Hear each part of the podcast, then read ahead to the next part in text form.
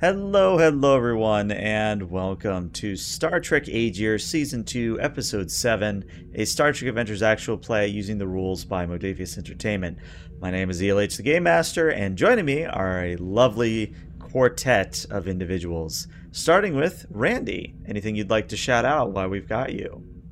Uh, good evening, everybody. I'm Randy, also known online as Dr. Nemesis. I am uh, part of the staff of the Changeling the Dreaming live action campaign Backbeat Ballad, which you can find out more about at backbeatballad.com. Tonight, I'm going to be playing the captain of the USS Agir, the Talaxian Axelin. All right, Jeremy.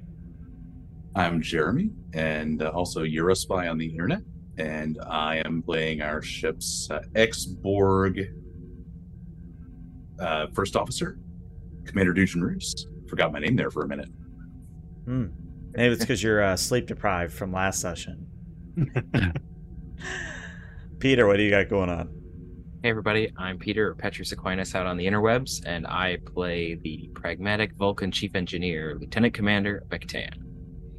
And then last but not least, Jeff, what horrors do you have to inflict on us tonight? Horrors. Horrors. well, um, I'm Sunbay, also known as Jeff.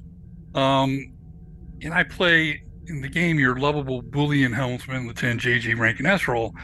And really, all I've been doing is shooting at the walls of subspace, bang, bang. I am the spoiler. I am the spoiler. Your GM Beautiful. just took multiple points of psychic damage for that one. That Anyways, let's get the intro going before I completely lose sanity.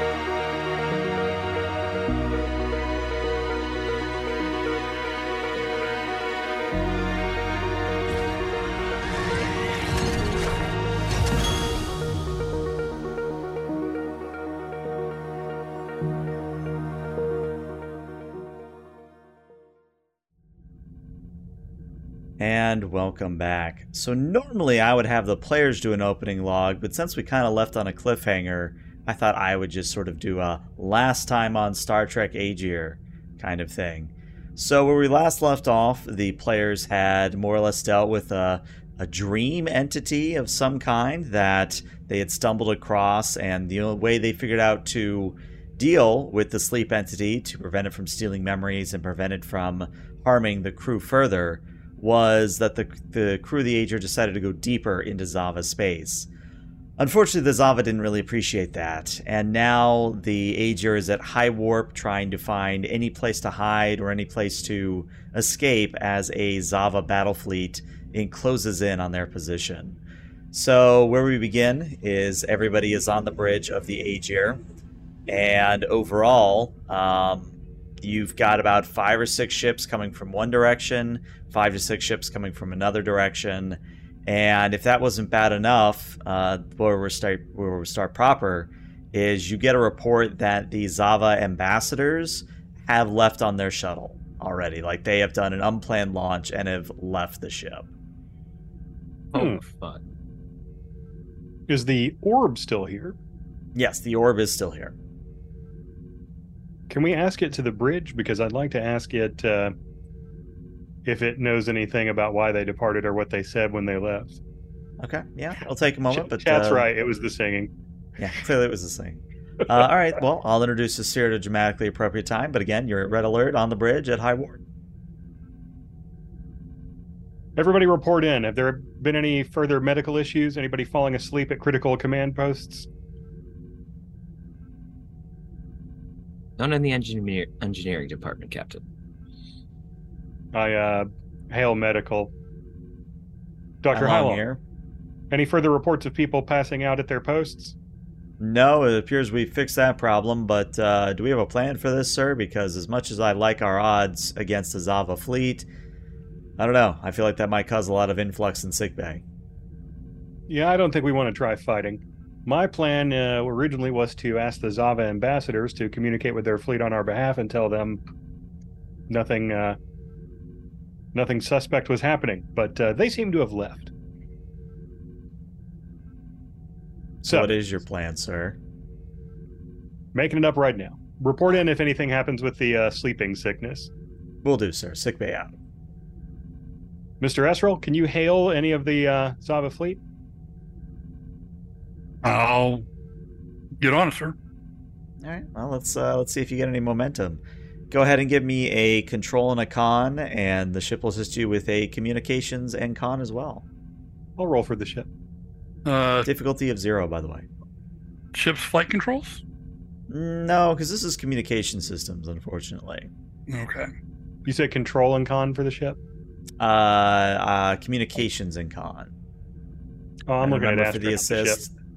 The uh, the ship always has a focus and it only rolls the one die.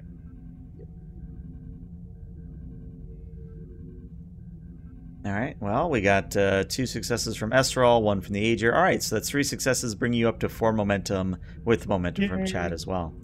So Esrol, you're hailing, you're opening channels, you're pinging the ships. You can confirm they are receiving. They aren't responding at all. The phone is ringing, but it's not being picked up. Sir, it appears they do not want to talk to us. I think they've taken the most negative possible interpretation. We were pretty aggressive with them right before everybody fell asleep. It seems like they've perhaps drawn the conclusion that that was somehow our fault. Did anybody remember seeing any of the Xava in the dream space? I don't recall seeing any of them. I saw fellow Agir crew members. And I think we actually asked that question. Mm-hmm. I think Yeah, the answer was they're not here. Yeah, to your knowledge, none of the Xava showed up in your dream space. So they have no evidence that we were also put into that dream space. Wonderful. All right. Does our present course take us into or out of Xava space? Uh, further in at the moment, they're kind of swooping back around and shepherding you towards a bigger fleet. All right, Helm, set a course out of Xava space, but not towards the ring world. We don't want to give them any clues as to how to find that station yet. Uh, sir. So, Vectan, if you could give me Yep. a reason and science, assisted by the Agir's sensor science, difficulty of one on this. Uh, go ahead and let me see. Computers or warp field dynamics help here? Uh, no, but don't Probably you not. have? I feel like you have a talent that does this. Let me check. Actually, no, you uh, you don't have a talent. I don't. thought. no. Um, I have did the reading, which might help, but I don't think it actually would affect this. Uh, nah, no, nah, because no, I'm doing science anyway. Uh, okay. Well, All well, right, two successes there, and then uh, sensor science for the Agir. I got ship. Oh, you get the show. All right. Come All right, on, Adrian. that is three successes, which means you are now capped at six momentum. Woo! Uh, Peter, you gonna need it. discover all that information I sent you on Discord. Captain, I do not believe that we will be able to escape Xava's space in time, but I have found an alternative. Go ahead. There is nearby a Class Y planet that appears to have a sensor dampen- dampening atmosphere that we should be able to survive in. As you know, we have been modified with Borg technology, and so our regenerative hull and ablative armor should protect us in spite of being on a Class Y planet. Hmm. That's definitely a good solution in the near term. I wonder if they're just going to blockade the planet and wait for us to leave, though. Uh, one problem at a time. All right, laying a course for this planet. It would at least give us time to perhaps calculate a spore jump so that they would not be able to observe our departure. Good point. All right, laying a course. I'll look over at Joy and start calculating it out. All right. So this is where uh, you can either handle this one of two ways. You can either spend power from the ship, and you've got 16 power to spend because you've got secondary reactors, or you can do a high difficulty uh, control and a con roll uh, assisted by the ship's engines con. So it's either you spend power or you just do a high difficulty. Your choice. Hmm, we got a lot of momentum. We may need that power for when we're in the hostile environment. There's Sure. one thing I'd like to do. I'd like to ask if we can do in the meantime. Sure. What you got? Before we make our course change, or at some point where we can be momentarily hidden from them, is there any way to launch a probe on a on a course that would be as if we continued and had that probe pretend to be us? I might be able to configure a probe to be able to do that. hmm Yeah, I, I like it. I like it. Uh, I'm just trying to think what the role would even be. I guess it would be something like. I mean, I guess you would take like a standard probe and put some kind of hologram projector on it or something. Or at least really a needs to do is- sensor. Yeah. Yeah, it just needs to make a sensor uh, ghost of sorts. So, guess that would be a control in either security or engineering, and then the ship would assist with a communications and security. I think. Control security sounds awesome. Control difficulty. engineering works for me too, so I could. Uh, assist difficulty of three. This is a starship combat and an infiltration. Yeah. Mm. Um, number one, see if you can't get down to engineering and help build that probe so we can launch it while uh, Mr. Esrel pro- uh, calculates his course. On the way, sir. So for roles, do you want me to assist? Or do you want the ship to assist? Uh, probably the engineer. Yeah, the ship's at a nine and a two with a focus. Yeah, mine's a fifteen. Yeah. Um, would starship can help the helm. construction or computers help for me? Uh, both would. No, I'm actually. only rolling one, but. Okay. Alright, well, there's uh, two successes from Vectan. Good start there. I'm going to spend one because it's here just to hopefully make sure I don't flub it up.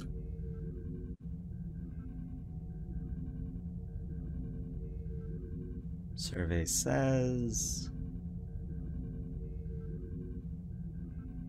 Oh wow. that is a grand total of six successes for difficulty three.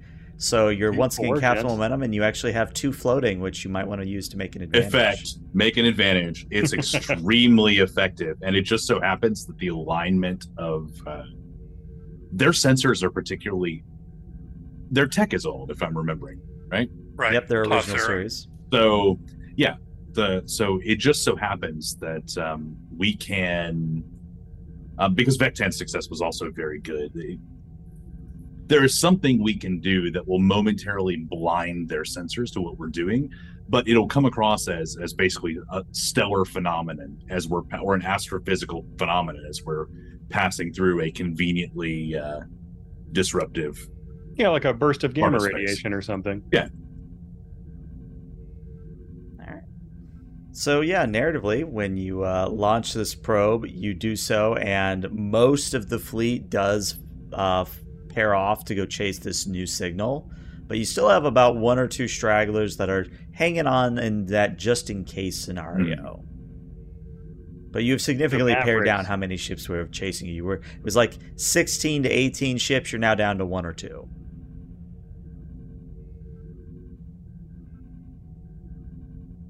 Which now leads Helm? back to Esrol. Um, how you feeling? Power, task roll.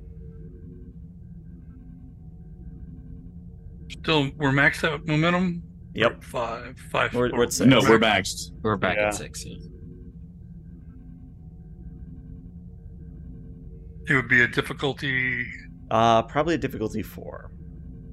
But I would include landing the ship if you went that route. And if you spent all the momentum, you would be rolling what? Uh, uh, five dice? Yep. It could work. It could. Let's go for it. Okay. I believe in you. You are the Sporier. That should take us to one momentum, right? 'Cause it's one, two, three. Yeah, so six. Yep. Oh, yep, no, that's right. Then ship's flight controls. Definitely. Yep. Here, I'll roll for the vessel. Oh yeah, cool, What's cool, the cool. What's the pool for the Agir? Uh, engines and con. Unless you want Joy to assist you. I never want Joy to contribute. Oh my lord! Oh my that is goodness. seven successes. Wow. yeah, that's our. So Oh, that gets you three momentum right back, and yeah. So Nicely Esrol. Uh, not only are you able to plot a course uh, that keeps most of the Xava ships at bay, but you're able to swoop into uh, low orbit of this class Y planet. Now, as most class Y planets are concerned, it's a hell world, it's a demon world, whatever you want to call it. Um, this one in particular, as you enter the atmosphere, if it weren't for your regenerative hull, you would be getting warning signs across the ship that your hull is being eaten away and that shields are necessary and all that whole whole rigmarole. But because you have such advanced technology installed on the ship, it, there's just a little turbulence, just a little light turbulence that the inertial dampeners don't handle. But you are able to find a spot in the northern polar region to set down. And the good news is that the nearest active volcano is a good distance away the ground you sit on seems to be somewhat technologically stable or tectonically stable i should say so you've bought yourself a good chunk of time to do whatever because as soon as you finish landing and you try to scan back up out of the atmosphere your sensors bounce off the atmosphere and come right back to you Well, that was incredible. Really excellent work, Mr. Esrol. uh, everything was set up for me, sir. Putting you in for a commendation on that one. What about uh, engineering? This is the uh, bridge. How confident are we in that uh, decoy probe? Exceptionally confident, Captain. I think it'll work very well. Making me proud, everybody. Now we just got to figure out how we're going to get out of this. We're unable to tell what the uh, Xava Pursue ships are doing, right? Unfortunately not yet you cannot get any scan except visual scans uh, out of the atmosphere of this planet And we're gonna we're landing here. you are landed correct So Can you make another spore phone? Oh, that's right. We broke it, didn't we? Well, we we got connected. and We were talking back to him. Um, so we were talking with a um the Z. the Z. I want to say Yep. Xava. I knew that wasn't right. Can Uh, we create- with, the Z? Can we create one that talks to another one? Can we make it a spore phone? communication system? For there short were range? some there were some tests I wanted to run along those lines, but We can't see what's in orbit, but Proxima could. Proxima is Oh. extremely stealthy, and we put one on we put one on her and one on Asia. I think she would have to have some of the spores with her. I mean, we could Likely. just have her do a quick flyby and come back down and report directly.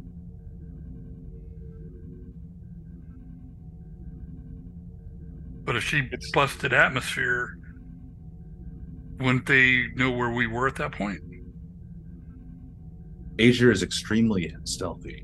Or sorry, Proxima is extremely stealthy. Yeah, I think it's our hope that we uh, we can uh, rig the Proxima to make it very hard for them to detect. Proxima should be extremely difficult for them to detect anyway, based on their technological, based on their level of technology. Good point. All right, all of you meet me in the shuttle bay. Ensign Joy manage the bridge for now. Happy to be on top, sir. every time Not going to acknowledge it. Not going to acknowledge it. All right See, I want to gather the senior crew together in the shuttle bay. We can look at the Proxima and kind of brainstorm about ideas to make it very, very stealthy in this specific circumstance. Like if there's any stuff we could do to the hull to make it match the uh, sensor interfering stuff on this planet. You said it was the atmosphere that's really kind of making it uh, sensor interfere. Correct, yes. And actually, what I would say is that the Proxima does have the slim sensor silhouette talent, which is kind of like a cloaking device, but not. Mm-hmm.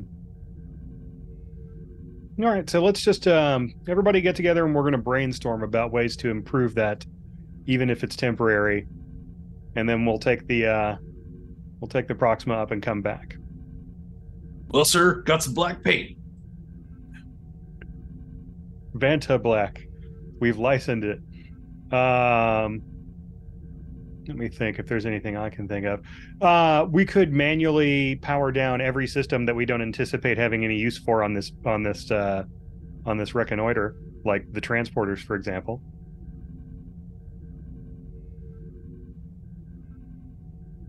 Sensors would have to be passive only. Yes, and I think we should make it a two-person crew, a pilot and a backup. That way, there's that many fewer life signs for any kind of scanner to pick up on. If we put those two people in EV suits, we could shut down life support. Or if Strap them into their seats, we could shut down gravity. Uh, yeah, talk to me, Ezra. um, what if we just had Astra fly it? There wouldn't be any life signs to pick up.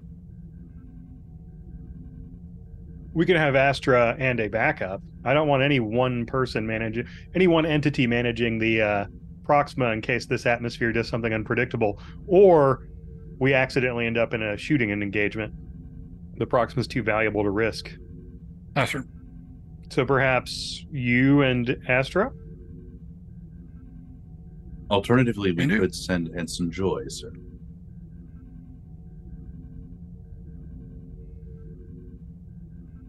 Very well. Uh, Axelin looks a little uncomfortable. I can't think of any objection that I might raise to that that I would want on the record. If we need to, if if Agir has to leave the surface suddenly, sir, we need our primary pilot aboard Agir. You are the one who landed it here. And I can get well, Astra knows how to work the spore phone, so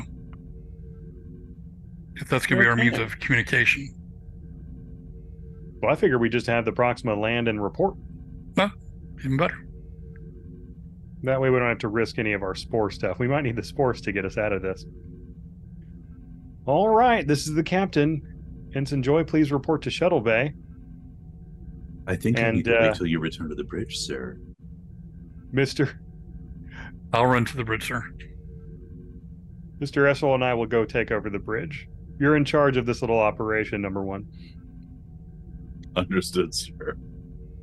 We'll call it Operation Take a Peek. Take a peek. That works. Oh, I love it. All All right, right, I'll head well, back to the bridge. yeah. The good news is that again, uh, we already know what the role is going to be. So whoever's activating the Proxima, I need a control engineering task at a difficulty of two to activate the uh, EM shielding and ECM systems aboard the Proxima, and it sets you up to succeed there. For uh, Proxima, it's engineering and what?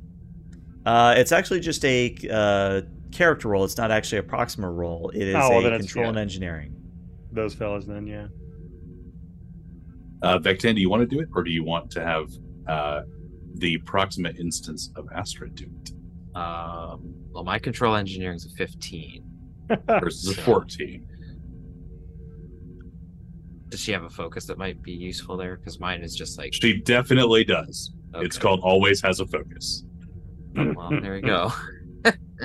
Because I have starship construction, which might, but might not. So All right. let's let let's let Astra do it. Okay, do we want to spend anything on it? It is a difficulty of two, as a reminder. We can spend one, right? The fewer times that I have to roll, the better off we are. And you're not wrong. Yeah. And no one can really assist her doing this, right? No, unfortunately not. This is just a straight, you know, engineering task, unfortunately. But she There doesn't need it. You know, she gets the three successes and you get your momentum back, staying at three. Yay. So yeah, um, visually nothing happens to the Proxima, but if you were to pull out like a tricorder and get like right up next to the Proxima, you would not detect the Proxima even being there on your tricorder. And uh, Astra Nice. reports, uh, we are ready to depart on your order, Captain. Or sorry, first officer. Understood. And here comes Joy. Has been activated. Do we want to give her con of five? Well, haven't Good you already you. raised her uh, her disciplines up by one already? Maybe. Oh, I can't remember last time we activated her, what we did with her. Right. I mean, if you want to raise it to five, go for it. She's got what? Small craft, starship maneuvers, evasive maneuvering, and cryptography. She's actually really good at this. hmm We gave her the talent bold security. Yep. She's quite bold. Do we want to give her another bold? Old con. Old con. Bold con. That seems reasonable. I like it. She's not a very cautious character. That's putting it mildly. Yeah. Whatever becomes cautious would scare me. hmm I'd forgotten this little Photoshop I did for her character portrait, the little green Ana de Armas. Oh, you just got a momentum from chat as well. Thank you, chat. Thanks, All chat. right. We're gonna need it. Ensign, I saw I saw Empire. I know what's gonna happen. We're gonna have accidentally landed our starship on a giant space worm. I mean, maybe. Going over here giving the uh, GM ideas. Mm. All right, Ensign, you and Astra are going to take Proxima outside the atmosphere, do a little sneak and peek, come back, and brief us.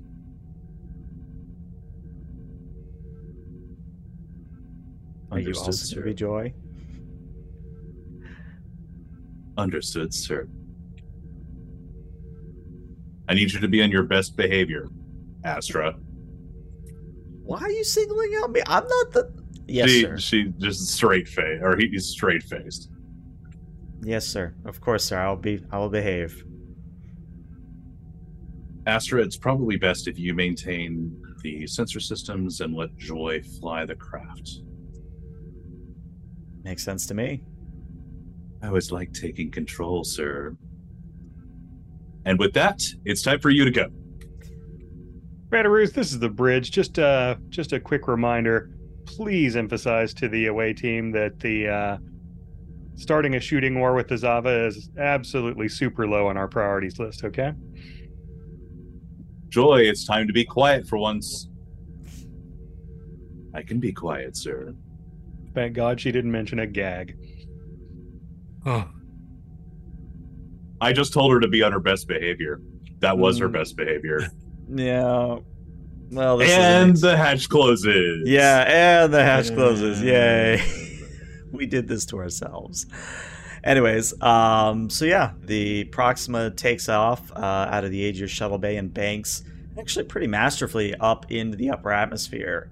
And you wait maybe about 10, 20 minutes, 30 minutes. And then the Agir sensors still don't detect anything from the atmosphere, but then all of a sudden, the Proxima does come back and it does come in for landing into the shuttle bay. And what you notice is that the, the hull of the Proxima is at about 85%. Because the Proxima isn't Oh, designed right. for a class Yep. Y. Yep. So there are bits of uh, structural integrity failures. There's micro fissures, things of that nature. Uh, but it does return in one piece. And uh, Astra reports, uh, "Well, sir, uh, you're not going to like what we found up there. Looks like those two pursuers that didn't take for the probe decoy. They're doing a visual sweep of the planet, but that could take, with their level of technology, could take weeks, perhaps days." All right. Well, Understood. thank you for risking it. Everybody can uh report back to their duty stations. Hmm. What to do? If uh, the bridge crew could meet me in my ready room, we're gonna have a quick conference. Work out our tactics. I go to the ready room and get me some chocolate milk. Ah, very nice. with the twirly straw. Oh yeah, Which number twirly straw? Star, because I know you were doing. surprise me. Okay, you get number uh, six hundred and five. which is kind of like a heart shape, but it's an Andorian heart, so it's it's configured differently.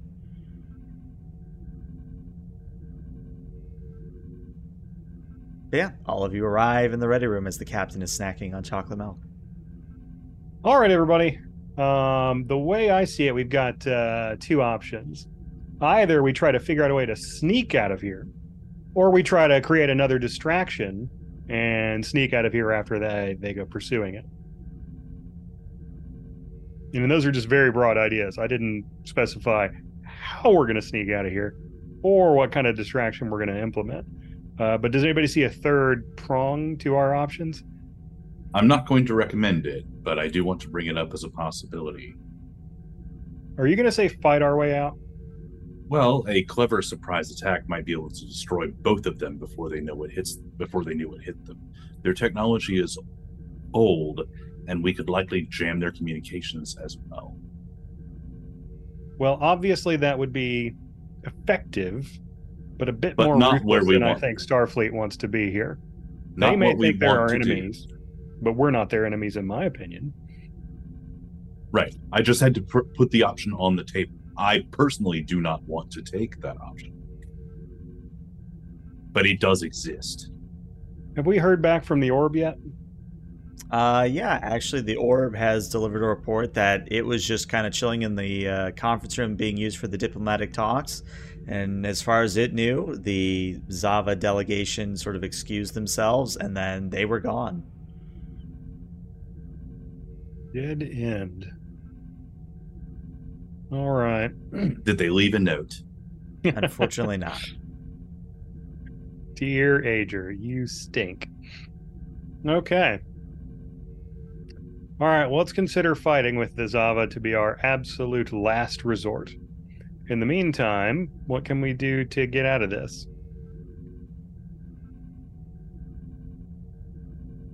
Obviously, a spore jump is an option. Yes. As long as we take the time to calculate it. Well, it seems like we've got all the time in the world. What about our spore resources, though?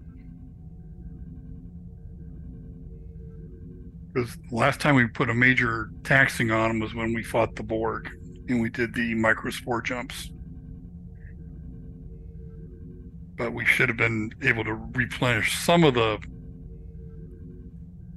population since then. Well, even if diplomacy is broken down entirely between the Xava and the uh, Ring World Station, we do have an orb we've got to return. So we can't just jump out of Xava space and hightail it out of this whole region. Did we get a diplomatic data download from them? The answer to that, unfortunately, is no. The Xava were keeping things pretty damn close to their chest, which is probably why you were so angry at them last time. Well, that and the chair throwing. Also, the chair throwing. hmm Quick But reminder, as, way, as you all are contemplating your options, um, Hailong sort of looks over at the window and goes, "Well, sir, I believe we have another problem." what's that? They're I'll right take a over look At the there. window. I look at the window. There is a blue uh, slime-like creature that is just like a slug, sort of inching along the window. Okay. I'm guessing our sensors aren't working very well in this atmosphere, and we had no way of knowing that was happening. No, I just don't think anybody thought to scan for slime. Vectan, can we figure out how much of that stuff's on the hull right now? Scanning. All right. If we're seeing one, there's probably more. So? No roll required here, Vectan, Okay. but uh, I'm going to give you two bits of information. The first is that there's only one slime. Um, it's blue. It's about the size of a cocker spaniel, so it's it's medium sized ish. Um, but you're also noticing that it is exhibiting a higher level of brain activity, as if it might be sentient to some degree. Captain, there is only one slime. So so it would appear. It is the size of a medium-sized earth canine. If you are familiar with the species. Oh yeah, yeah. I watched this show called Lassie. Two different versions of it. One in color. It was really good. Perhaps I shall have to watch that later. Oh yeah, Uh, yeah. It's it's it's enthralling. Is it? Hmm Very much so. Human entertainment can be so, as the humans say, hit or miss. Well, in my opinion, the strength of the human race is that they're very good at getting along with other species, and Lassie is sort of a prototypical version of that. It's all about humans treating a dog like it's one of them. Speaking of which, Captain, the slime outside the ship appears to be exhibiting signs of intelligence, Oh, you or what be could kidding me. be What what signs? Is it wearing a T-shirt? Is it carrying higher brain activity, Captain. Oh no! So now we've accidentally invaded another species. Huh? Are there any at least more of not them being in our immediate swarmed by vicinity? silverbloods. Are there any more of them, or is this alone? Well, I mean, our sensor situation is very compromised. Even if Well, we can sen- tell you, Our sensor situation outside the planet is is compromised. I believe our sensors are functioning normally within. yeah, Yeah, how far see. can we see? You can see across most of the planet. Again, it's when you're in the atmosphere, you can only scan in the atmosphere. When you're out of the atmosphere, you can only scan out of the atmosphere. But we could we could actually use that to our advantage to be able to scan the entire planet in it, the scan the planet in its, in its entirety by bouncing off the atmosphere. Mm-hmm. Exactly. Well, for right now, let's uh, make Team B responsible for communicating with the creature. We definitely need to, at the very least, try to tell it that we come in peace. And then Team A can focus on how we're going to get out of here. I'm thinking option one, spore jump of some sort. Option two, distraction and stealthy escape. I have another possible option, but it may not work. It doesn't involve killing anyone, does it? It doesn't involve killing anyone. All right, I'll hear you out. We passed their challenge and they ran like honorless cowards.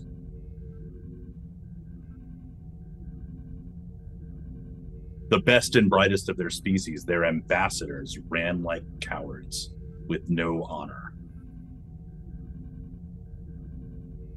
They saw fit to put us to a test.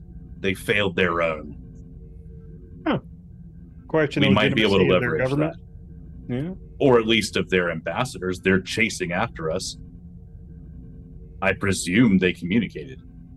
They're chasing after us, and the people who told them whatever dastardly deed we did are themselves honorless. But we passed the test. Well, let's hope we don't have to do that. We need more friends rather than enemies in this area. Well, yes, but it would be an option to get us out. Especially if they start talking to us again. But for right now, I'd prefer to just sneak away while their attention is elsewhere. I mean, keep in mind that if they're canvassing the planet, there is at least a non zero chance they will find us. hmm All right, tell you what. I am going to head up the team that's going to try to communicate with the slug creature because uh, that's sort of more my bag than yours. And uh, Com- Commander Ruse, I'm going to put you in charge of uh, the escape plan. Understood. So, how about uh, myself and Ensign Joy and Astra focus on, or uh, not Ensign Joy, I'm sorry, the Dr. Hylong, myself, and uh, Astra focus on communication with the locals, and the rest of you focus on getting us out of here. Understood, sir. On the way out, though, we're going to have to ask the orb what its opinion is if we are just going to take it back to the station and drop it off, or if we're going to take it back to the station and put it, or take it back to the uh, Z and get communication with them and see if maybe they could be adequate staffers for the space station. Because it seems like facilitating further communication with the Xava is no longer an option for us. One thing about the orb, sir, is that it is designed as a communications and interaction device. It scanned us to find out how to communicate with us. It might aid you in your efforts. Yeah, good point. I'll ask if it wants to help. Oh, that makes that reminds me of something. Astra, make a note. Um, when we uh, have a minute, re- let's rearrange the diplomatic suite so that the chairs are attached to the floor. I think I can we I can arrange that, sir. Let's make sure all of the heavy furniture is attached to the floor. Anything big enough to throw as a weapon. Understood, sir. Wonderful. Okay. So I'm going to go find the orb and bring Dr. Hylong with me. And I suppose the rest of the team can worry about the ship. I hate to split the party, but I think that's the smartest move to make for the moment being. No, I no, hate to it makes focus on either of those two goals.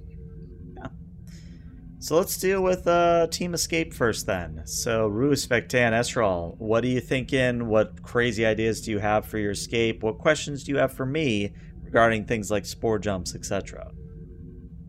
All You right, use- stay. Go Can you spore jump, spore jump from the surface, or do you have to be in space? You can. Yes, you can literally spore jump from anywhere to anywhere. It's just a matter of configuring the spores in a proper configuration. How many spore jumps can we make without compromising our ability to make further spore jumps at a future time? Now that's the tricky part. Um, depending on how far you want to go, is kind of the answer. Um, if you want to just leave uh, Xava space, but you would still be on the edge of it, um, that would probably take about eh, about fifty percent of your spores, maybe. Um, but if you wanted to truly be out of the water and no chance of the Xava finding you, like all the way back to the um, The grand final. to the ring world or all the way back to the Z or really anywhere that the Xava can't just detect you, that would be more like 75% of your spores. And would that take us below a, a minimum viable population? No, they would still be viable as long as you didn't roll a complication. And as we use the the spore phone, does that cause any decrement in the population? No, Spore Phone's free. Okay.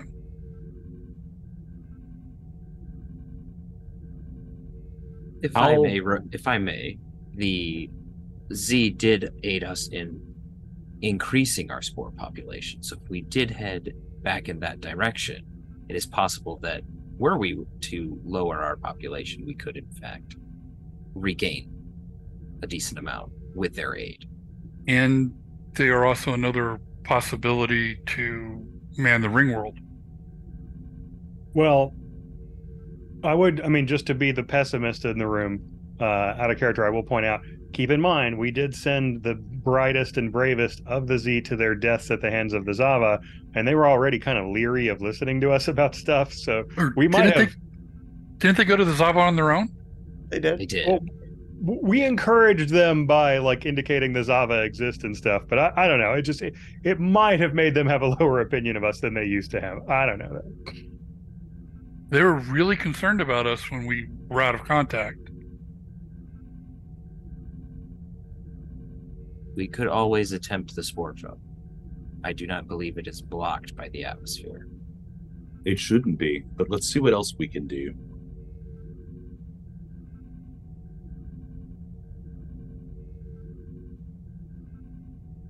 We can't go to warp from the planet's surface. Not without drastically alerting everyone to our presence. Well, but they have pre, uh, they have uh, pre subspace sensors. I believe using a warp field inside of an atmosphere would cause enough of a noticeable Yes. phenomenon that anyone would notice.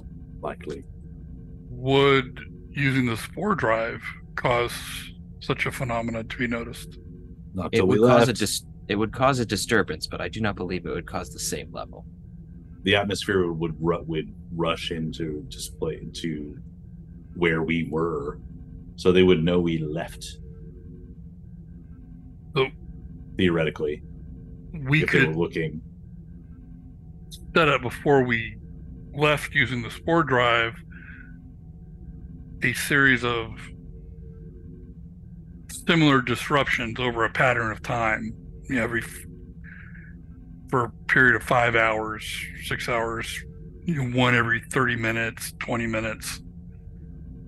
Just kind of get something control. going, so they get used to it. weather control, likely with probes. It's definitely possible. It could also allow us to leave debris behind. We didn't need those shuttles, did we? Oh, you've got Proxima. What, what do you need other shuttles for? It is true. Oh, so Really Jennifer. small bottle episodes. That's what we need them for. trying to figure out how to uh, to handle this if I want to have it be a roll. Um, let's do this. We'll have you all start working on this solution to start working on a way to to make it look like you were maybe destroyed by the planet. Let's go over to the other team because that might affect things as well. Um, so, Captain Axelin, you've got Hylong and Astra with you. How do you want to approach the slime? It's still on your uh, ready room window, um, but it hasn't really moved. It's just just kind of sitting there attached to the window. I think we should take uh, EV suits and a little bit of communications gear and go meet it on the hull. Okay. Uh, it'll be in its safe environment that it's used to, and we can try any number of means of communication with it. Are you bringing Um, the uh, sphere with you? Yeah, and in the meantime, I want to hunt down the orb and ask if it wants to go on the uh, the away team, and we're not going that far away, but So the orb uh, pulsates with light a few times and says, "If this creature is capable of any language communication, I will be able to facilitate it." oh, well, then I'd love to have you there. But I mean, you're a guest, so I'm not going to tell you to do it, but I'd love to have you there. I see this as a way to get back home without uh, any further complications, so I'm willing to assist. Splendid. Okay. Do you need any kind of environmental protection stuff? We're going to wear suits. No, this shell should suffice for as long as we do not have an extended period of time out in that atmosphere. Wonderful. Well, let's get everybody some magnetic boots and we can uh, walk along the hull till we get to where my ready room window is, which I assume is rather high up on the hull. Actually, it's one of those things where since it's on deck one and deck one always has an emergency airlock from what I remember, um, you just have to go out the airlock and sort of walk around the corner.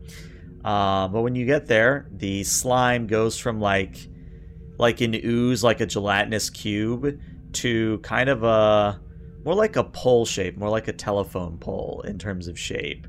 Still stuck in its same spot where it was, but it just kind of elongate itself and uh, the orb pulses a few times and there's kind of like a wiggling motion in the pole and then the orb reports fascinating this creature uh, is able to communicate using subspace communication Wow. And the Z can communicate using spores. Everybody in this area seems to have really nice innate communication capabilities. Uh, all right, Doctor. Let's see if you and I can figure out a way to wire our communicators to sense that subspace communication frequency. well it's actually pretty easy sir i just entered in the frequency that the orb just gave me and we have a line Oh, great. Uh, can you hear us?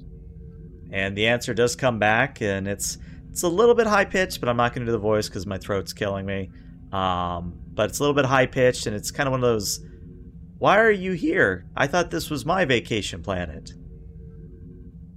Uh, hello, I am Axelin, the captain of the Starship Agir, this large metal thing we're standing on. We did not realize this planet had anyone on it, and we came here to hide from aggressors who wished us harm. man i really need to start reading reviews of where i vacation So you're not native to this world. No i hail from a location and it gives you location and Hylong says they're um semi-local sir Okay.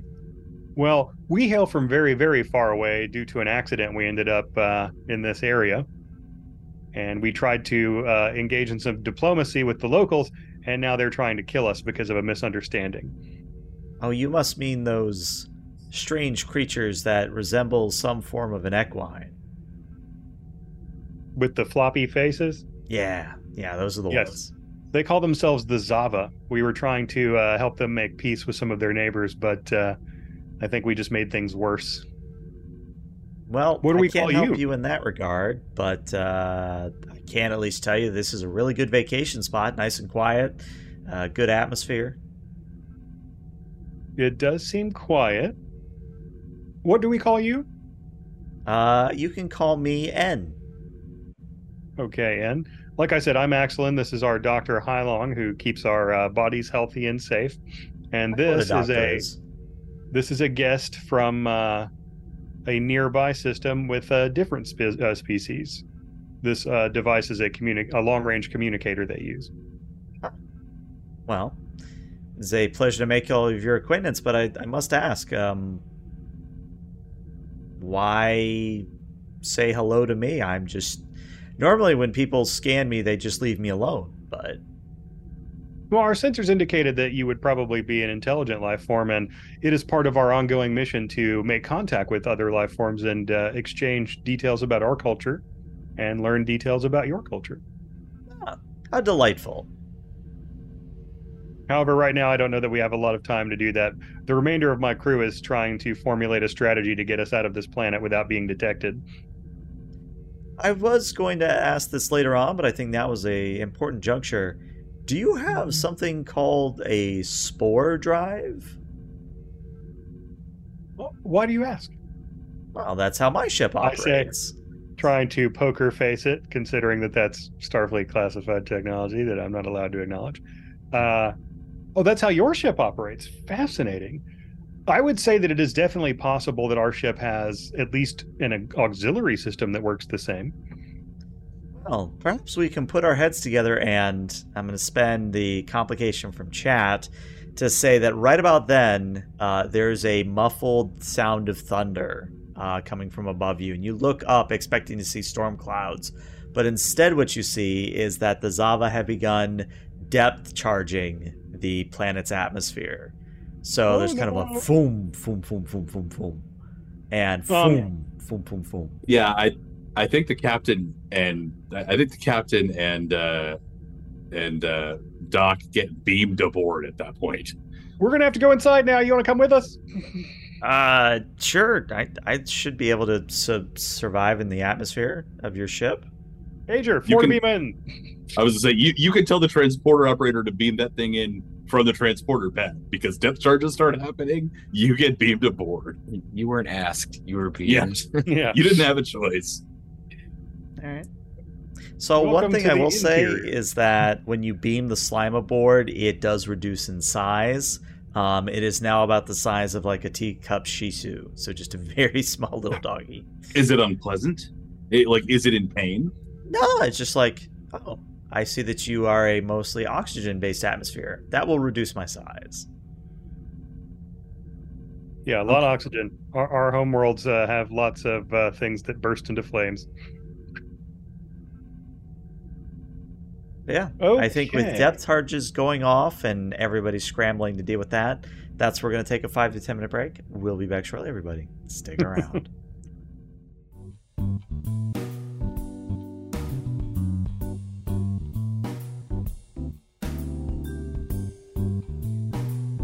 Hello, hello, everyone, and welcome to the series finale of Star Trek Agir, a Star Trek Adventures actual play using the rules by Modiphius Entertainment. If you're watching this on the VOD, you're probably very confused because you just went to a break and are now coming back to me telling you it's the series finale. Here's a few things as to why it's being a series finale.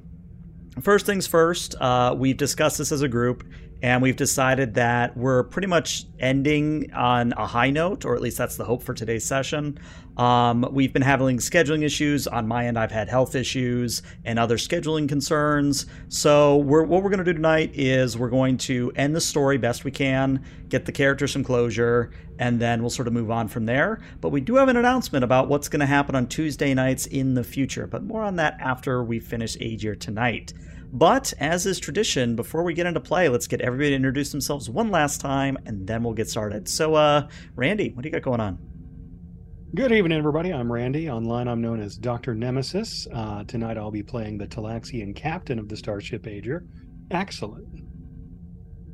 All right, Jeremy. I'm Jeremy, or you're a spy online, and tonight I'll be playing our. Who am I playing again? Oh yes, I'm playing our ship's uh, Exborg first officer. All right, Peter. Everyone, I'm Peter or Petrus Aquinas on the, on the interwebs, and I am playing the pragmatic Vulcan chief engineer, Vectan. All right, and last but not least, uh, Sunbay, what do, what do you have for us this week? I'm Jeff, also known as Sunbay. I play your lovable Bolian helmsman, Lieutenant JG Rankin Esrel. And as is tradition, we seem to have kind of come into starting every episode off with a, a song parody. And this one, I wanted to get the whole cast involved, at least in the first part of it.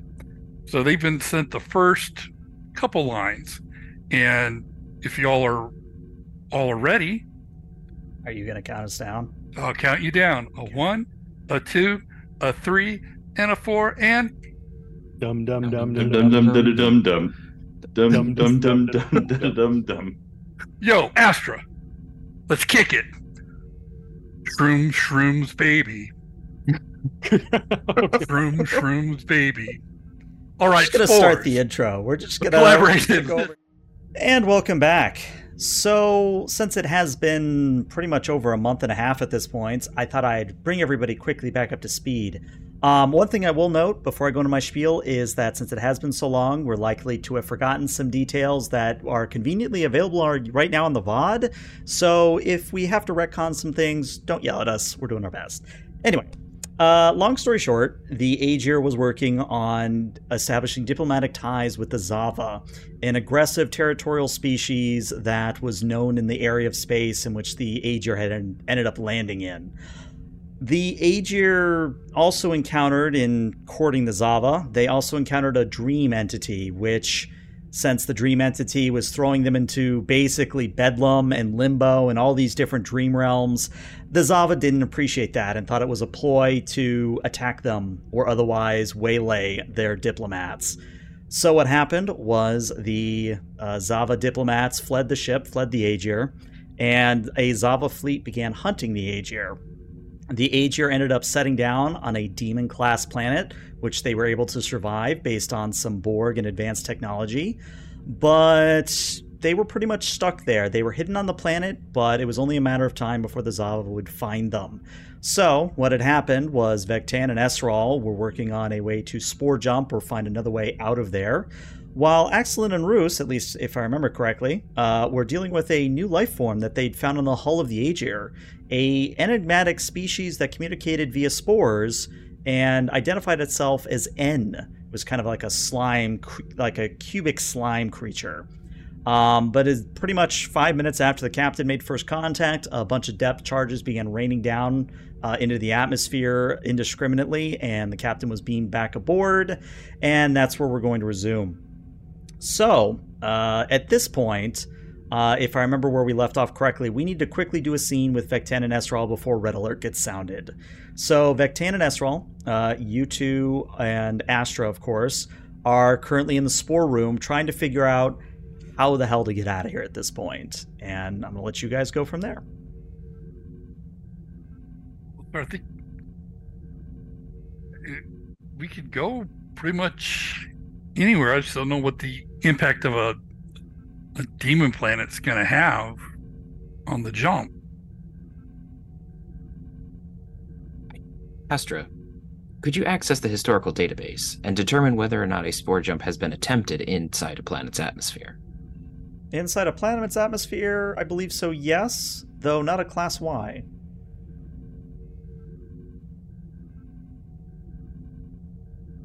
Pull up those schematics. I would like to see some of the results. We may be able to adapt it for the additional gravity and weather. Okay. Astra kind of sweeps her hand out, and a holographic display illuminates before you. Okay, I'm gonna uh, do some calculations. Okay, well let's uh, let's get back into the habit of rolling. Uh, if you could give me a reason in engineering uh, difficulty of one, and you've kept your momentum from last time, so you do have four momentum if you wish to use it. My best stats. Is Astra helping? I could roll for Astra. I don't know, Peter. You want uh, you want Astra to help you? Sure, why not? All right. Um, Uh, I- Astra will I assist with her own reason engineering. I assume computers helps here. Most Or- definitely. Um, I don't think I need to buy any extra dice unless we want a uh, momentum fish, but I think we're okay. We have a fair bit of momentum. Yeah. All right. Let's let's see what happens.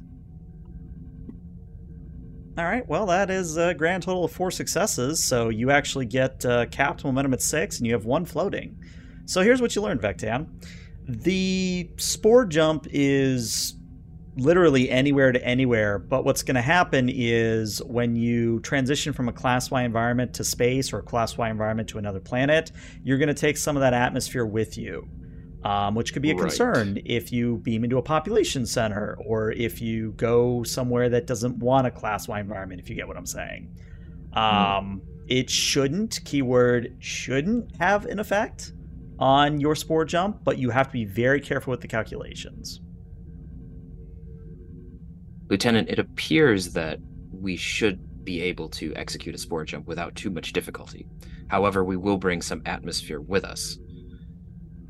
In light of that, I would suggest that we limit our searches to uh, space locations.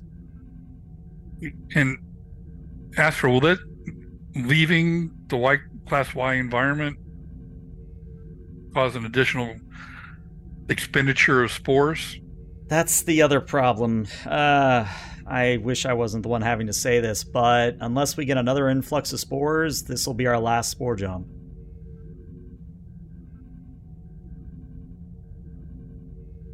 And That may be a, ha- that may have to be a decision for the captain, but I we may want to have two options. will we lose?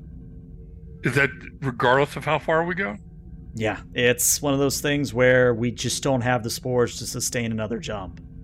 Will we still retain enough spores to allow the spore phone to remain functional? That one will operate as long as we have at least two spores, which will drop into the low hundreds, is what I would say. But Okay. each jump takes on the order of thousands or ten thousands. In that case, it would be possible to potentially acquire more spores from our allies. Potentially. But, uh, We don't know about Mr. do not.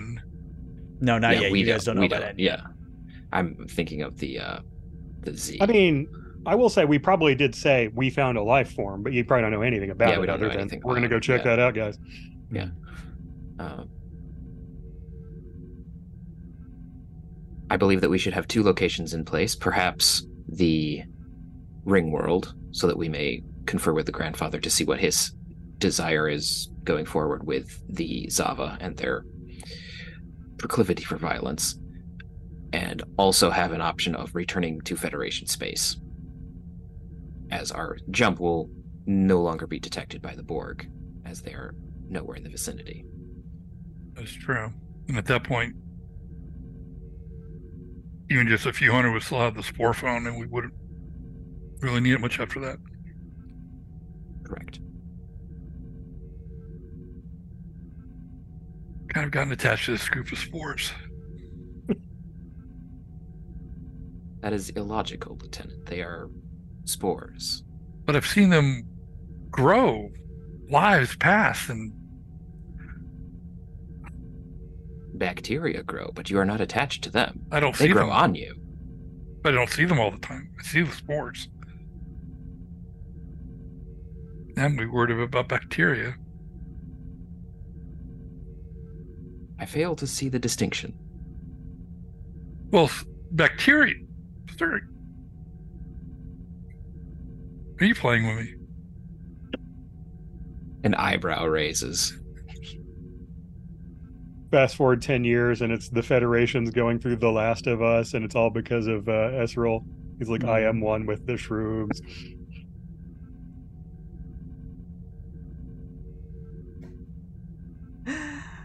Well, it's probably about then that the red alert sounds and everybody gets the call to run up to the bridge. Reet, reet, reet. All right, so we Oh, cut well, to the bridge where uh, Axelin, you're in your EV suit, having literally just been beamed into the bridge. Uh, Vectan and Esral, you can enter at a dramatically appropriate time of your choosing. But Roos, you are aware that the Xava are indeed bombarding the planet indiscriminately with depth charges. Now, none of them have gotten close enough to cause any damage to you or really highlight where you are. But as is the case with submarines in real life, doesn't have to be a direct hit to cripple you. Not Close to mention this does in fact matter unstable. here.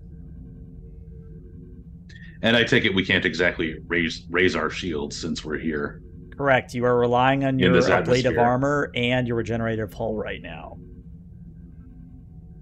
Uh, who did we leave in charge of the uh, bridge? I think it's Roos. Uh, I think I'm Roos there. is. Oh, okay, okay. Uh, Axelin will storm in and rip off his uh, EV helmet and say, "Report." Captain, we're being bombarded from orbit. Okay. Any direct hits?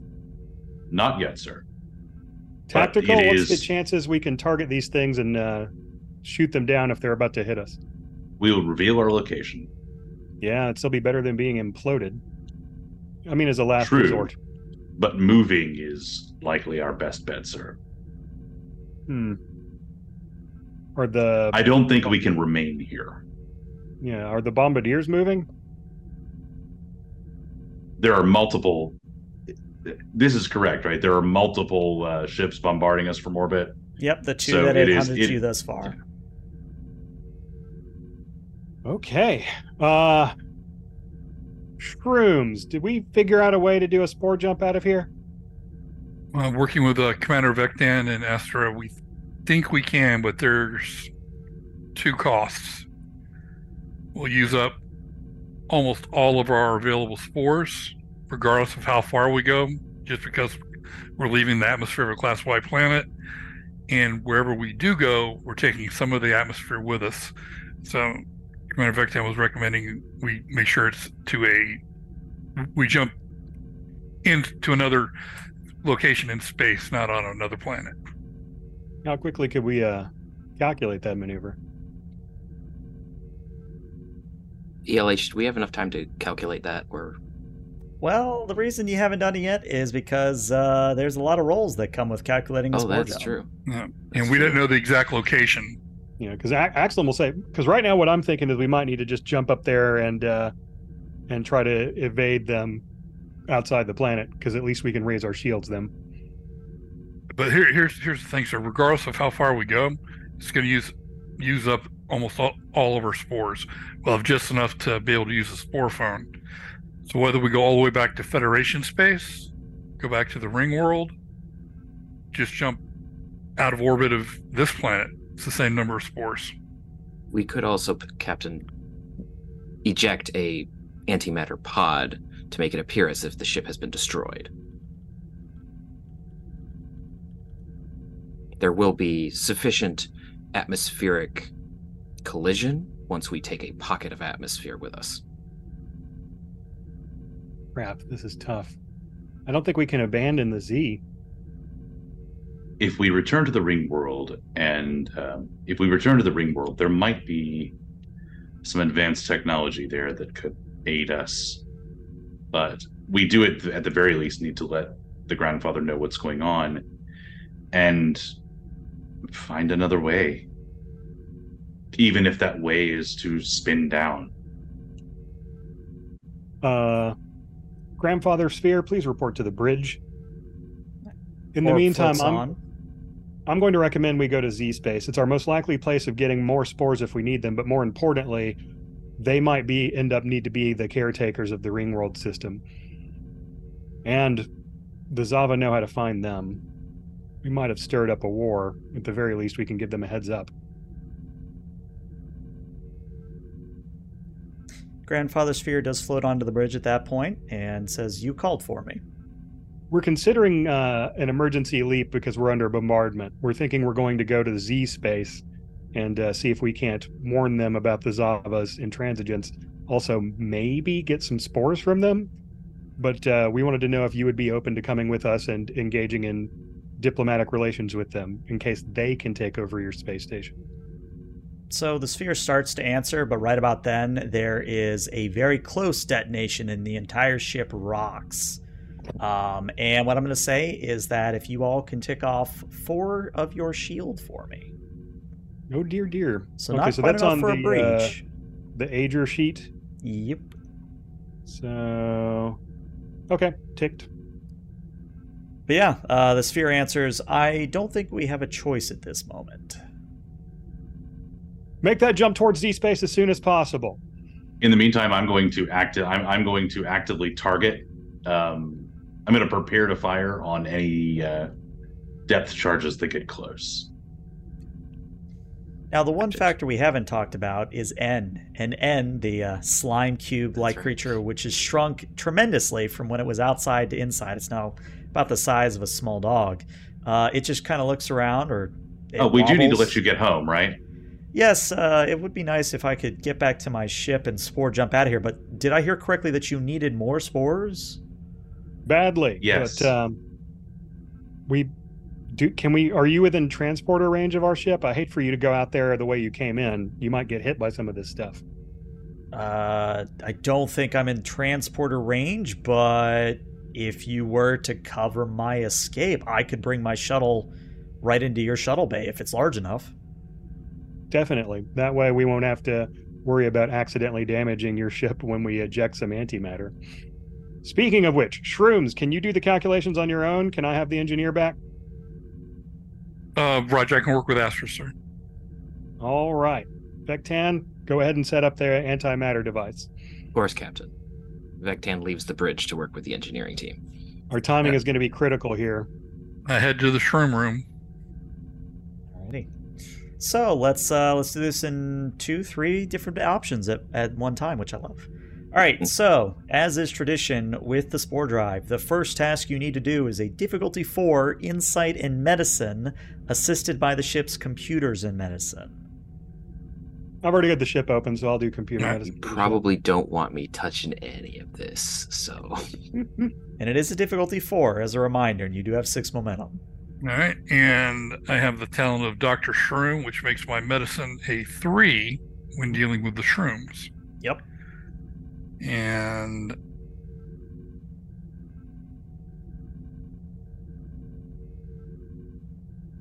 and what else we got? Momentum. Four. I'm gonna do it. I'm gonna pop my Determination? determination and use my value of I'm a fun guy, Fair enough. and that will give me the two, and I'll take two dice or or One momentum for Three mo- or two momentum for three- the third die. Yeah, yeah. Yeah. exactly. And focus, duration value, any complication range is the same. Mm-hmm. Well, I have good news and I have bad news. Uh, the good news is you did get four successes overall. The bad news is that you rolled a natural 20. Do you have any way of re-rolling that 20? Uh, yes, I do. Ooh. There is the uh, Born Near a Warp Core. See if I can- there we go. Uh, suffer complication if the result is an effect, so I just roll a challenge die. Yep, perform challenge, and if we see an effect, it is ignored. I believe in you. Not enough, unfortunately. I was wrong. So there is still going to be a complication on the field. Yep. And you know what? I think because of what I have planned, I'm actually just going to take two threat for that. So I'm being a little bit nice. Uh, but yeah, you are able to calculate uh, the initial arrangement of the spores, and that the spores have been um, more or less coaxed. I think is the word I want to use. They have been coaxed into a proper alignment. Um, but that's just step one. That's just step one. Step two is you have to do a daring and a con assisted by the ship's sensors and con at difficulty three in order to plan the jump proper. And once you do that task, you can jump at any time, but you still have to do the daring con assisted by sensors con at difficulty three. And chat just gave you momentum as well, so thank you, chat. Thank You're you, up to chat. Thank you, Jack. And They don't want to see us uh, go out in a blaze of glory, do they?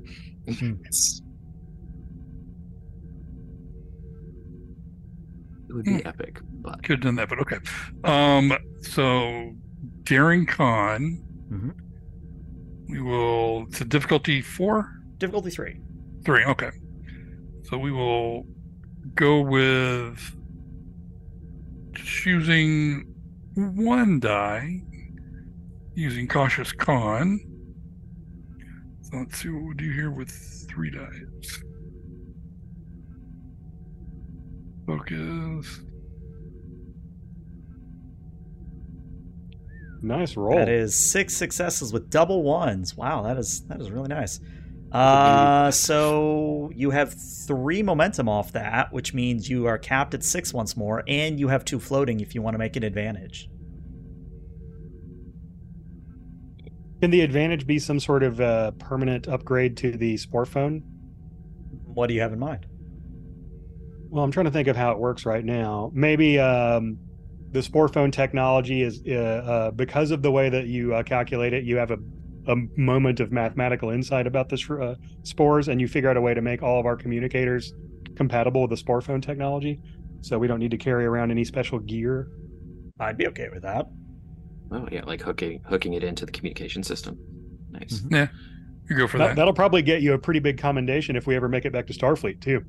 You will have invented the uh, the uh, Spore communicator. instantaneous infinite range communicator. The spore communicator. No. We work on it. Sporunicator. That sounds All right. awful.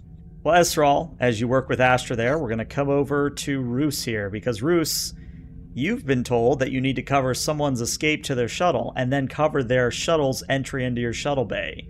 So No what happens is uh, N beams away about as far as he can beam away, and the depth charges are raining down. Now, Mhm. as a reminder, you do have several options in terms of weaponry on the Agir. You have phaser arrays, you have photon torpedoes, you've got a spinal lance, you've got tetrionic torpedoes, and you've got anti-proton cannons, all that do different damage at and effective at different ranges.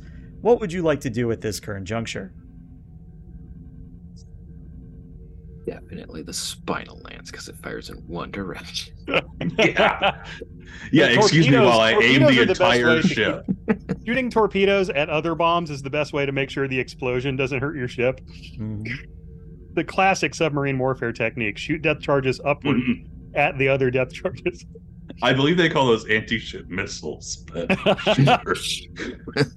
I mean, hey, it works in uh, oh god, what was that old Atari game? Uh, Missile command. Missile Missile Command, yeah, yeah, yeah. Anyways,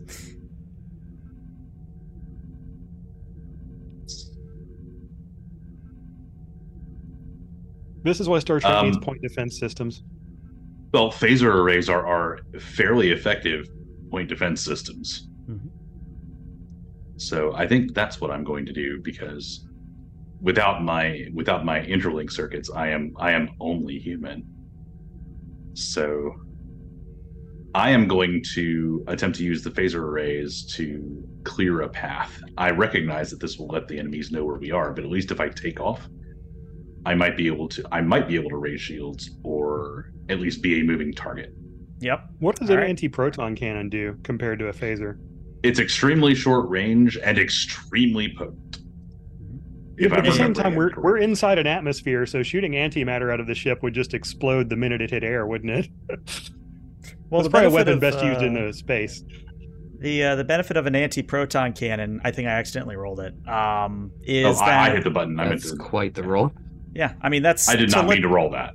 To let you know that would have been uh, three breaches right there because of anti-proton because that's their special Yeah. ability for anti-proton is extra breaches. You've got high yield on it, so Oh. Um, but yeah, Let's not do um, if you're using phasers, that is going to be a control security on your part, Roos, and the Yep. Will assist you with a weapon security on its part.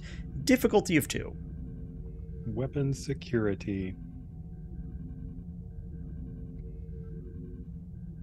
Well, it's a diff two. I'm going to spend a momentum. Yeah, we got plenty for now. Oh yeah, for cautious security, good call.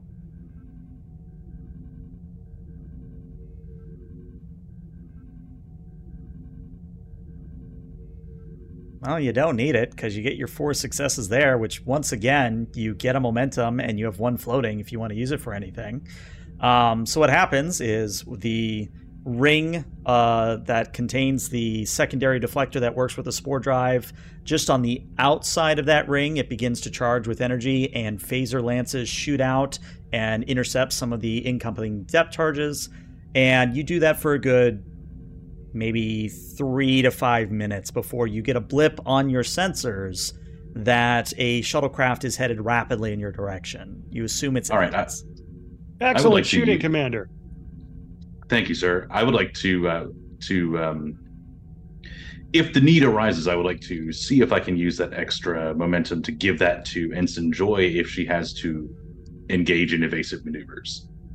Uh, unfortunately, it's floating, so it has to be resolved Ah, with it's floating, this so I must use it now. That's not an. Uh, I mean, one it'll advantage just I can it'll think of evaporate.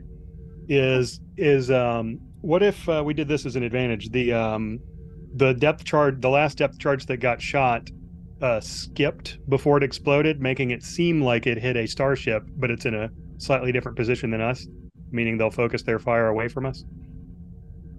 That would bring you down to five momentum, but I'd let you do it.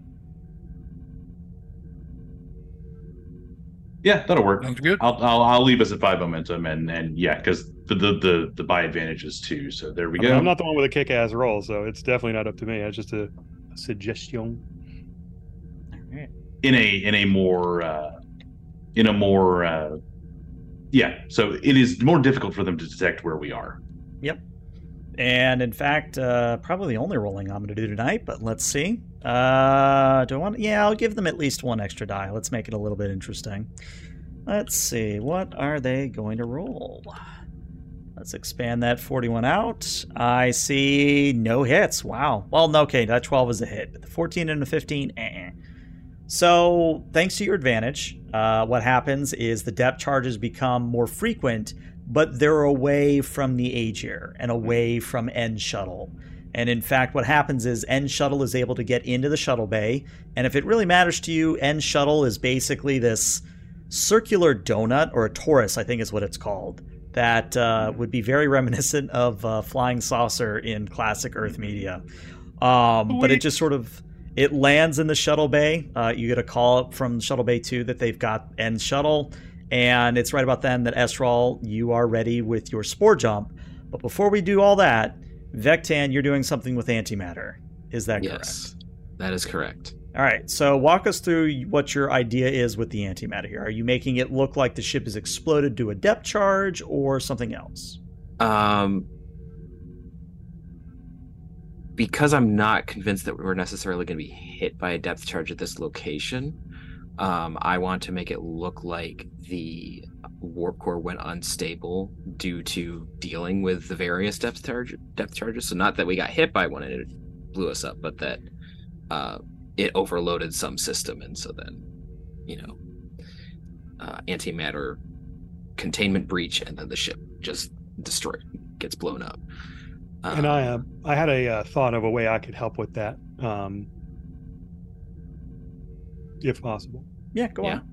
I was going to order, or even personally, scuttling one of the uh, two Type 10 shuttles we have and uh, uh, uh, throwing out its debris with the antimatter charge so there'll be some Starship parts laying around. Well, I was thinking of actually placing a deuterium pod.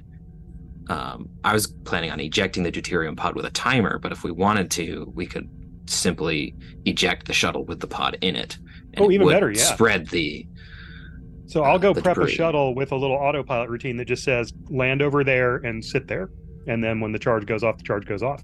And the, there'll be a little bit of Federation debris, probably with an antimatter charge. There's not going to be anything that they could really derive our technology from. And they're not too far behind us anyway. So Uh, we could also um, set it for an auto station keeping far enough away that it's not going to get caught in our um, spore jump field, so that it's Sounds in delightful. the air when it when it destroys itself, and set it as a sensor uh, sensor. When we so stop, yeah. when when it stops receiving telemetry from Agir, it, it destroys itself. yeah, so I'll write up a flight plan, uh, a little, uh, you know, a little routine for the shuttle from my command chair. You know, so I'm helping. So there's one less thing Vectan has to worry about. All right. Well, uh, Peter, you as Vex uh, Vectan, you're going to do a daring and engineering. Uh, I am going to set the difficulty here at a three, um, Okay. because you are doing it under pressure and you're basically making a deuterium bomb, which is fun. Uh, Yes. Captain Axelin, you can assist with a presence in command or a presence in con, whichever you'd prefer. Command, Sli- slightly higher score there. I really want to tap a value because I think it would be hilarious. But Would don't think we Starship mecha- Tactics be an applicable focus? It would, yes. All right, I don't have anything else that would apply, but one is enough for the one die roll here. Uh. And thanks, I was really trying to salvage a way I could do something in this big group affair. 'cause it, was, it sounded like we had experts on every other aspect of the plan. Um, would Starship construction work as a focus here? Yeah, because you got to know how to blow up that shuttle. All right. Um, I don't think we need to, but I just want to mention my value here. Of sometimes you have to think like a human, illogically, for this. Well, to you got to use that when you roll triple complications to right. re-roll. We'll see what happens here. Um, I would like to use a momentum to get an extra die. Okay, be taking you to four. all right. Okay. Um, and I have a focus, I believe. So. All right, here we go. Oh look, Well, there was a complication. yeah. Let's let's see. Uh, go ahead and assist Captain again with your presence command. All right. So Looks like I'll need to use that determination. Horrible. yeah, you're I'm gonna have to use that determination to re-roll at least the twenty, probably the seventeen as well. Yeah, so let's uh Yeah. On the um, on the build a big explosive and make it look like our ship blew up roll. We don't really want to have a lot of complications. It seems like No. the obvious complication is you blow up yourself. yeah. Um, you were too so, successful. so does this the focus still applies, right? It does, yes. okay, so I'm rolling the two dice. Mhm. There There you go. You convert it into a grand total of four successes, meaning you get your momentum right back. Well done. So, uh, between the captain and Vectan, you now have a shuttle that will wait for a signal, and the moment that signal stops, when you presumably spore jump away, it will detonate and scatter Federation ship parts all over the place, and maybe think, maybe let the Xava think that uh, they got you. I hope so. But yeah, it is at the culmination as everybody, you know, starts shouting at each other, hey, I've finished, or hey, I've got this, that you all once again congregate on the bridge. And there's another rock of the ship as depth charges go off, but all that really needs to happen is the order from the captain before things happen. We're definitely sure N made it on board. Yes. Yes, sir. Shrooms, get us out of here. Engaging. All right. So the Agir lifts off the surface of the Class Y planet just enough to accommodate the Agir going into a lateral spiral as the spore jump begins to charge, and then with a voomp noise, you're no longer on that Class Y planet. You are now outside the homeworld of the Z, which, as a reminder, are those humanoidish plants that uh, you made peaceful contact with for, uh, way back at the beginning of season two. But uh, as everything settles down and you read your sensors, uh, no further breaches, no signs of, Za- of Z, pur- or no, it is Xava support. No signs of Xava pursuit, and you're in the clear. Though you are kind of without spore jump technology at the moment, unless you get another influx of spores. Numero uno, power down the weapons. I don't want anything that's in orbit to detect us as attackers. Done, sir. All right, all right, all right. Good jump, Shrooms. We made it where we're going, or we made it where we meant to go. What is the ship's status? I I, I ask myself as I look. Well, uh, aside from the fact that you can't spore jump anywhere, you still got warp drive, you still got shields, you got all your weapons, you've got power. The world is your oyster. Just not our world. Uh, I guess Shrooms, you seem to be the best at using that phone. See if you can get any of the leadership of the Z on the horn. Oh, they're already hailing you. Oh, even better. Yeah, on the actual comms. Yeah, they're hailing us on the view screen On- because we on tied screen. it in. So if you remember, uh, the diplomat Nisa Lovely Spark, uh, they appear the kind of the, the fiery chili pepper, you know, ghost pepper type plantish creature. I remember Uh, the pepper. they appear on the view screen. They go, "Well, uh, look at that. Uh, we weren't expecting you so soon. Uh, are you all right? We detect that there's been a little bit of damage on your hull." We just performed an emergency spore jump to get here. We were um, unsuccessful in brokering peace with your neighbors, the Xava. Oh dear. Uh, we're already preparing a defense fleet to hopefully prevent them from incurring into our space, but perhaps we should uh, meet in person. I think that would be best. We also have representatives from uh, two cultures that are located near you. We'd be happy to meet them. Should I come to you, or are you coming to us? Uh, well, you know, we've been having problems with the chairs in our diplomatic suite, so I think we'll come to you. Very good. We'll prepare a landing zone for you. All right. Uh, thanks very much. All right, com cuts Oh, out. Captain, shall I alert sickbay in case you decide to ingest some of the food? Oh, yeah, they should probably give me some sort of antacid or epinephrine or something to save me if I accidentally eat something fatally spicy. If you prepared before you went by drinking milk, or some other type of base liquid that could coat your stomach and maybe protect you from the worst. Well, I have been enjoying all that uh, chocolate milk.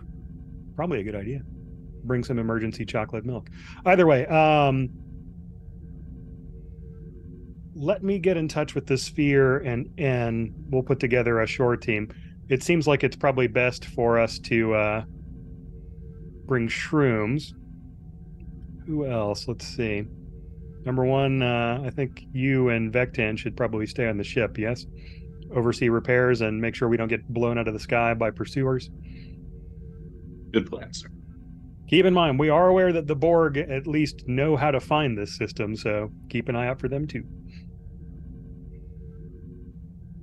Uh, yeah, and I'll bring, I'll, I'll get a uh, Hylong to come with us as well. Okay. So the away team's going to be Axelin, Esral, Hylong, the Spear from the Grandfather, and uh, N, if I have that correctly. As, as long as N wants to come. Yeah, N'll come along. No, you can meet our, our vegetable friends. They're very nice. Oh, the Z? Yeah, we've met them before. Ever. Oh. Yeah, like this this is a very exciting vacation. I've I've read about the Z, but I've never met them. Well, they're they're quite friendly and they, like you, seem to have a, a much more advanced understanding of these interstellar fungi than uh, than my society does. Ah, then we will have much to collaborate with. This is shaping up to be the best vacation I've had in millennia. I lean over and whisper to uh, Esral, "Shrooms, we really need to find a polite way to see if we can beg some spores off these jokers." I have an idea, sir. You oh, look perfect. pitiful. Yeah. I mean, I wasn't lying when I said we just performed an emergency maneuver, uh, you know, and our lives were in danger. So we have we have started to uh, spin that yarn. Good, good, good. All right. Well, let's go dig up some dress uniforms. Ooh. A montage of uh, uniform change later. Uh, the away team beams down to the reception area. Again, the Z Homeworld is basically solar punk, so lots of greenery, lots of white buildings with solar panels, basically a veritable utopia, all things considered. Uh, but waiting for you is Nisa Lovely Spark, along with several of uh, their cohorts. And Nisa kind of shambles over on the roots and goes, uh, Captain, it's a pleasure to meet you in person once again. Uh, might I extend to you all the accoutrements and benefactories of the Z? right back at you, my friend. We're so glad that uh, after your dangerous encounter with the Xava, that uh, your people are already thinking in a defensive posture. We were worried we might have endangered you unnecessarily. No, uh, if I'm being honest, uh, the encounter with the Xava were kind of a kick up our butt to realize that space is a very unforgiving place, and that if we were to sit around on our planet, such as it is, and they motion around, that uh, someone somewhere is going to want what we have, so we need some sort of defense for it. Also, I've been reading, and they pull out one of the pads. I've been reading about your uh, your Starfleet based on what you left us last time, and uh, I, I might be premature, but we are interested in potentially joining the United Federation of Planets. That's fantastic news. We would really love to have you. I lean over and just whisper between, you know, a couple of lines. Uh, long. they have butts hmm. Um, and then get back to talking to the uh, diplomat. Well, I think Hylong um, speaks in a word. That's just what the universal translator says, sir. Okay. Um, that would be wonderful. Uh, we ourselves uh, have expended all of our spore resources, so we'll be unable to get back to Federation space probably anytime soon. But we will uh, certainly send communications to make certain that uh, they know about this uh, interest of yours. Oh, sir, it's, our, it's, a, it's, an honor. Our our spore count is pretty low. Uh, I don't. We have just enough, maybe, to make a couple more calls without burning it all up. Understood. Well, it was an emergency. We had to spend what we had to spend. We'll uh, we'll cross that bridge when we can. There's only a way that we could replenish the spores. I'm trying and... really hard to like performatively have this conversation with them. Yeah, I get, I get what you're putting down. Uh, so kind of at once, both N and Lovely Spark try to say something, and Lovely Spark Motions to N. And N, I should say, has re expanded to uh, a larger slime cube. Might be more about the size of um, Bernese Mountain Dog, so big dog at this point. Um, but the cube vibrates a little bit, and through your translators, you hear this, but Lovely Spark hears it via their innate spore communication. Well, uh, if if you need spores, I mean, my vessel has a spore regeneration chamber that, I mean, I could vacation here for a couple decades. It, it seems like a very nice place, you know. It, spend some time here, get to meet the locals, dig their whole culture thing, and uh, might get you where you need to go. Yes, a couple of decades would be faster than conventional warp travel. And that's Well, uh, just so very generous of you. I'd also like to say that uh, on behalf of the Z, we are also willing to give you some of our spores if they are compatible with your systems. Oh, well, that's so generous of you, and thank you uh, so very much. How, what an unexpected gesture. Uh, perhaps my associate here, uh, um, Lieutenant Esral, could uh, look into that uh, as to whether or not it's compatible. Very good. Um, I do have a question though. Uh, what's with the sphere? I was going to, yeah. Um, so there's a nearby ring system that we pointed out to you on the uh, the star charts we left. We went and visited there after we spoke with you, and uh, there is a uh, space station there that's very very old, and um, its caretaker was looking to get the Xava to take over, looking over this uh, space station and its responsibilities. Um, that was the main reason for us talking to the Xava, but it seems like they are just simply far too concerned with the tactical implications of the technology on that space station and whether or not it will make them dangerous. And we feel like it might be a terrible idea to put them in charge of it. So we were thinking maybe your folks could talk to the Sphere, who is a representative of that caretaker, and maybe you would be interested in looking after it. Well, uh, we would have to communicate with the sphere, but it is a distinct possibility. Well, we would love to put you together, and in any way we can expedite that conversation or, or just facilitate a cultural exchange, even. That would be I- just fantastic. I think it's a good thing I had my nutrients this morning. I feel like it's going to be a very long day. Absolutely. Well, we in the Federation are uh, known for our diplomatic fortitude, so whatever I can do to help. Uh, we've also prepared a much lighter course of uh, accoutrements for you so that you won't have to run back to your doctor this time. Oh, thank you. I brought the doctor with me, but uh, that is nice. That'll uh, that'll save us some headaches. And uh, Hylong kind of laughs and says, Yeah, I'm here to carry him back to the ship when he overindulges again. But yeah, um, let's enter into a bit of advanced time here because we are going to wrap up here. So, long story short, um, the N's uh, spore regeneration chamber and the Z spores are compatible with the Agir system. So, you can, over time, as long as you spend about a year, maybe two years within this environment or within the local space, um, you'll have enough built up that you can do some spore jumps, all, including all the way back to the Federation. Uh, you have a question. What, what's up?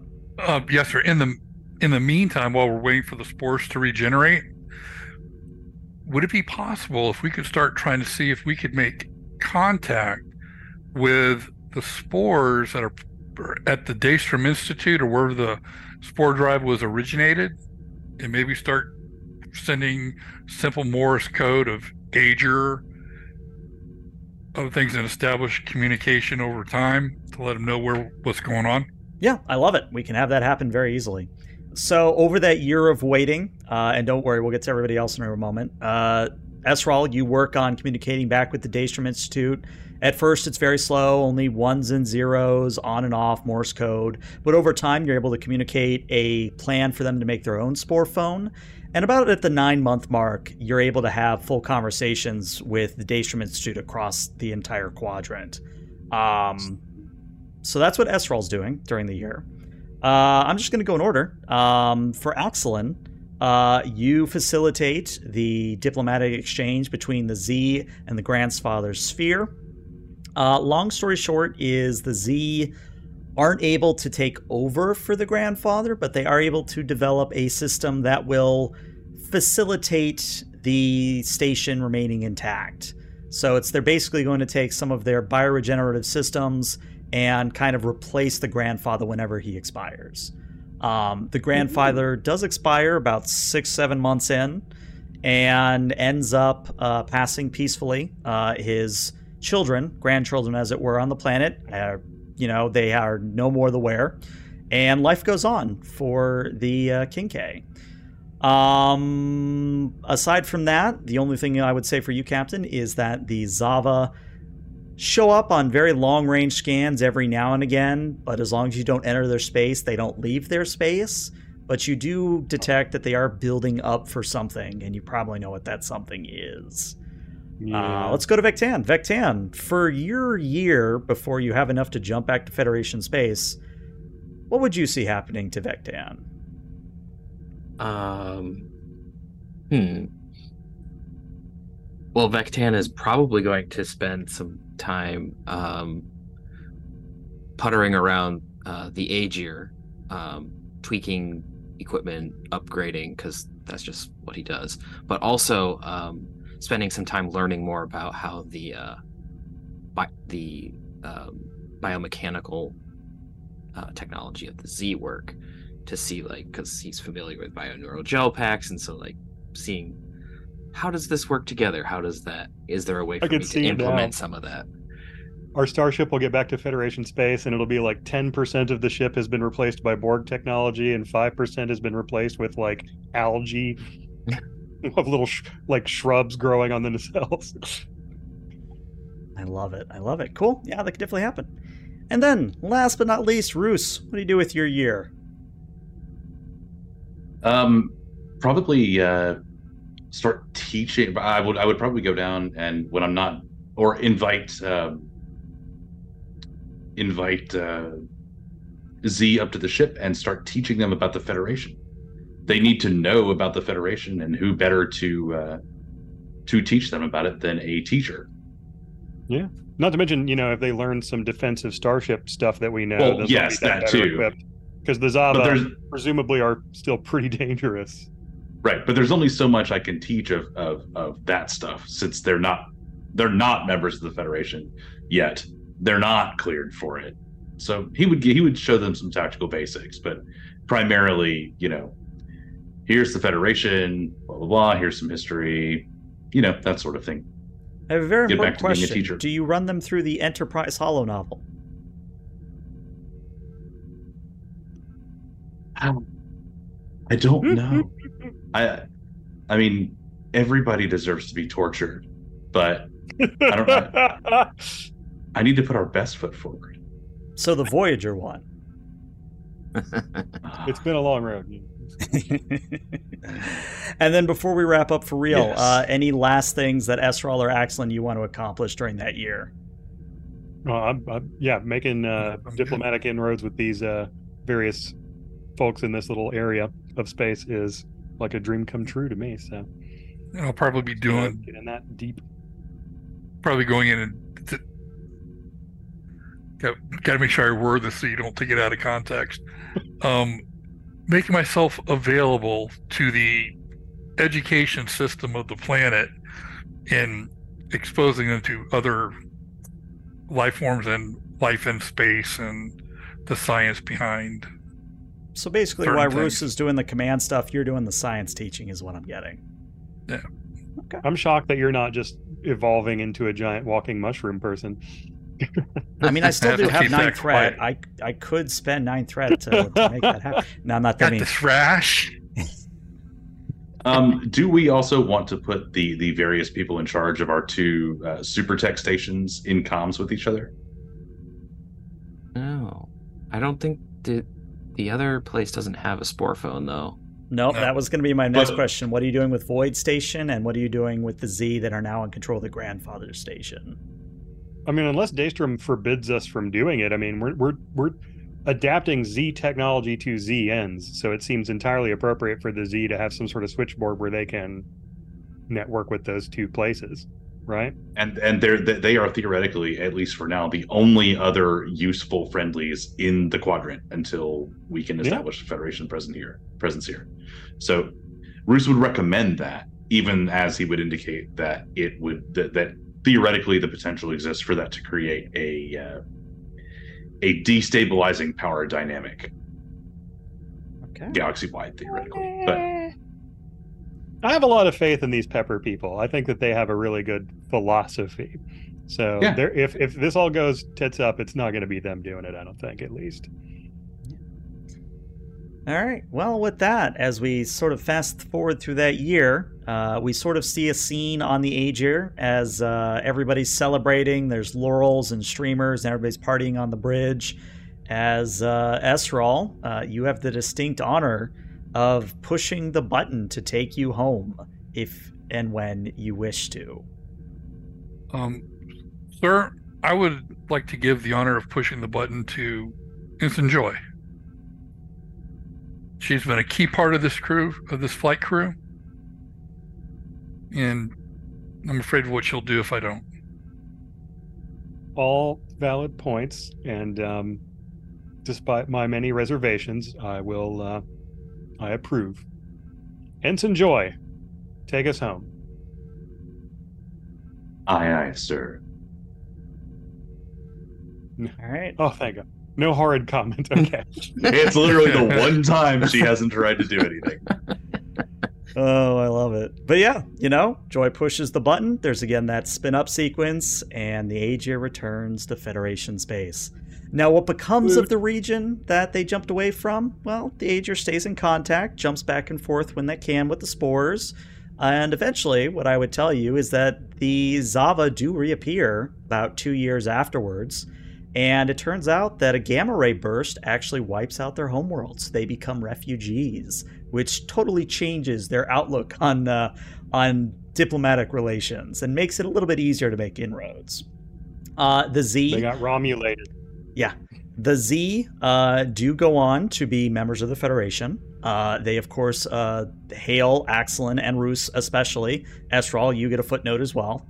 Um, the Giyu, if you remember the rat people, um, they begin motions to join the Federation, but then they sort of just peter out and they act as almost like a Ferengi like entity in the region. So they're not quite there, but they're, you know, they're neutral ish. You know, they do their thing.